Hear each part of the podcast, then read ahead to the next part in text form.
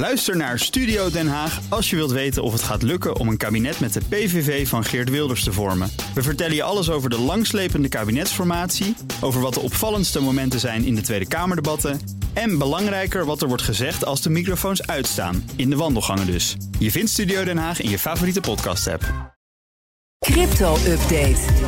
We gaan naar Herbert Blankenstein, presentator van BNR's CryptoCast... ons programma over bitcoin en andere digitale coins. Herbert, goedemorgen. Goedemorgen, Bas. Allereerst een flinke koersprong voor crypto's... nadat de Fed de Amerikaanse rente met drie kwart punt heeft verhoogd. Ja, de meeste gingen omhoog met een procentje of tien, want het viel mee. Die Ja. drie kwart procent had ook een vol procent kunnen zijn. En dan was de dollar nog aantrekkelijker geweest. Maar eh, ja, het stelt niet veel voor dit hoor. Eh, de bitcoin staat nu ongeveer waar die vorige week stond, op eh, 23.000 dollar. En dat Ja. was toen na het nieuws dat Tesla flink wat bitcoins had verkocht. Ja, ja Eh, kijk je naar de laatste vijf weken, dan zie je met wat goede wil een heel eh, voorzichtige trend omhoog. Maar over het laatste half jaar of, of jaar, dan zitten we nog volop in de bear market hoor. Ehm, de ether staat trouwens wel 7% hoger deze week vergeleken met de vorige. 1640 dollar. En dat is door het vooruitzicht van de grote upgrade in september. Oké, dan de Centraal-Afrikaanse Republiek is begonnen met de verkoop van hun eigen coin, de Sango. Maar is Ja. dat eh, een succes of is dat... eh, Eh, nog niet helemaal. Er zijn, het is de eerste etappe die nu op de markt komt. 200 miljoen van die coins voor 10 cent per stuk. 5,3 procent daarvan is na één dag verkocht. Dat zou dus een... eh 10,5 miljoen stuk zijn, heeft Ja. ruim 1 miljoen dollar opgebracht. Het was de bedoeling dat je voor minstens 500 dollar tegelijk moest kopen. Maar na protesten mocht dat ook 100 dollar zijn. Ehm, dus anders hadden ze nog minder verkocht. Ehm, het streven is van het land om zo een miljard binnen te halen. Nou, als dat in dit tempo moet, dan zijn daar dus duizend dagen voor nodig. Kun je snel uitrekenen. ja, Eh, en als ik het zo zie, dan gaat het tempo na die eerste dag ook niet omhoog, maar omlaag. Mhm, Nee, dat klinkt als een berengroot succes. Wordt dit een vrij Ja. verhandelbare munt met een prijs op grond van vraag en aanbod of niet? Daar lijkt het helemaal niet op. Oh, Eh, deze verkoopprijs die, eh, is centraal vastgesteld. Oh. En die stijgt met elke fase in de verkoop. Moet dan uiteindelijk 45 cent worden. Nou ja, dat is dus geen pri- vrije prijsvorming. Ehm, het eerste jaar kun je ze ook niet verkopen. En hoe het dan daarna gaat, is eh, voor mij in elk geval vaag. En deze coins worden gedekt door Bitcoin. Dat is tenminste de bedoeling. Ja, we hebben met Terra en Luna kort geleden gezien hoe dat kan aflopen. Niet zo heel goed, ja.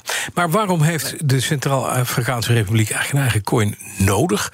Ik dacht dat ze aanvankelijk het idee hadden om bitcoin als wettig betaalmiddel te gaan gebruiken. Net als eh, Ja. de Midden-Amerikaanse landen, El Salvador, geloof ik. Ja, precies. Ja, klopt. Ja. Ja, ehm, nee, dat zijn ze ook inderdaad van plan. En die twee dingen staan los van elkaar hoor. Ah. Deze Sango eh, moet onder andere een rol gaan spelen bij het tokeniseren van delfstoffen. Dan kun je daarin makkelijk investeren, ook Ja, voor kleine ja. bedragen.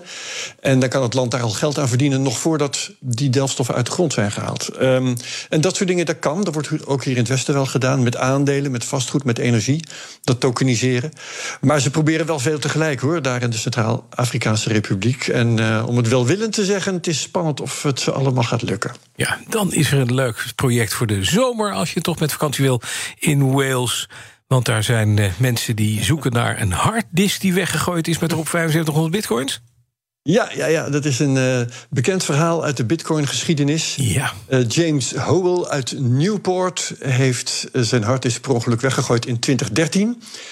En toen in dat jaar de koers naar 1000 dollar ging, toen bedacht hij: Oeh, ik geloof dat ik 7,5 miljoen heb weggegooid. Hm, nog meer. Nou ja, ja, met elk eh, jaar wordt die harddisk onder meer huisvuil bedolven. Ja.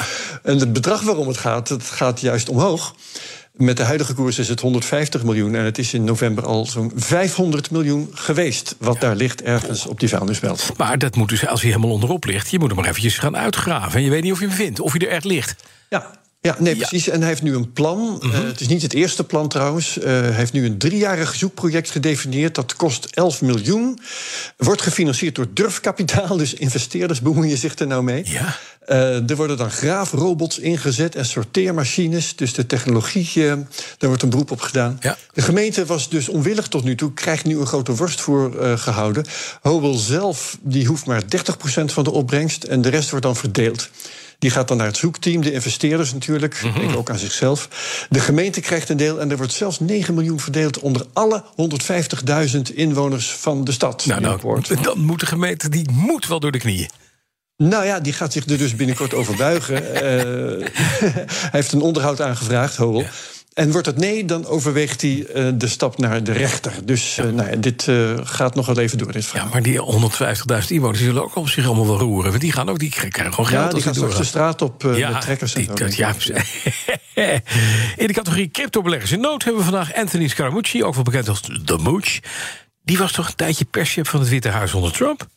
Ja, dat is hem precies. En bekend van vele kleurrijke uitspraken, waaronder bijvoorbeeld deze. You know, one of the things I cannot stand about this town is the backstabbing that goes on here, okay? Where I grew up in the neighborhood I'm from, we're front stabbers. Front stabbers. Vrij, vertaald. Ja. Wij steken niemand een mes in de rug, wij doen het in de borst. Nou, hij vloog er na elf dagen weer uit, um, want hij had aan de telefoon met een New Yorker uh, allerlei collega's beledigd. Reince Priebus bijvoorbeeld, Steve Bannon. Nou ja, toen is hij maar in de crypto gegaan, want Ja. dat kan iedereen. Um, deels trouwens, want hij staat aan het hoofd van Skybridge Capital. En dat belegt onder andere in crypto, namelijk voor 16% En ja, je begrijpt het al, uh, nu willen de beleggers eruit. Uh, er is één fonds, Legion Strategies, dat de opnames helemaal heeft gestopt. En een ander, dat heet Skybridge Multi-Advisor Hedge Fund Portfolios.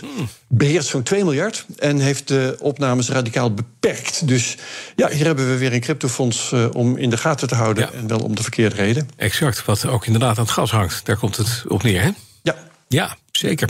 Met, ja, en is nu de vraag, wordt hij in de rug gestoken of toch in de borst, deze meneer? ja en, en door wie? En door wie? Teleurgestelde belegger bijvoorbeeld. Zeker. Dan de CryptoCast deze week. Wie heb je? Wat ga je doen?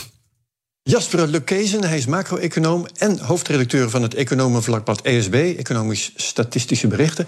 Hij vindt bitcoin een zeebel, dat verrast niet. Horen we vaker van economen, maar Lukezen vindt dat ook van de euro bijvoorbeeld. En dat is een stuk interessanter. Hij Ja. komt wel vaker verrassend objectief en neutraal uit, uit de hoek in deze CryptoCast. En de co-host is Paul Buitink, die bewaakt het proces. Mooi, dankjewel. Herbert eh, Blankenstein. Alle afleveringen van de CryptoCast kun je beluisteren via de BNR-app, bnr.nl of de podcast-app die jij het liefst gebruikt. Crypto-update wordt mede mogelijk gemaakt door Amdax. Alleen voor de serieuze cryptobelegger. Ook Harm Edens vind je in de BNR-app. Je kunt BNR Duurzaam niet alleen live luisteren in de app, maar ook terugluisteren als podcast, zoals al onze podcasts. En naast dat de BNR-app Breaking News meldt, houden we je ook op de hoogte van het laatste zakelijke nieuws. Download nu de gratis BNR-app en blijf scherp.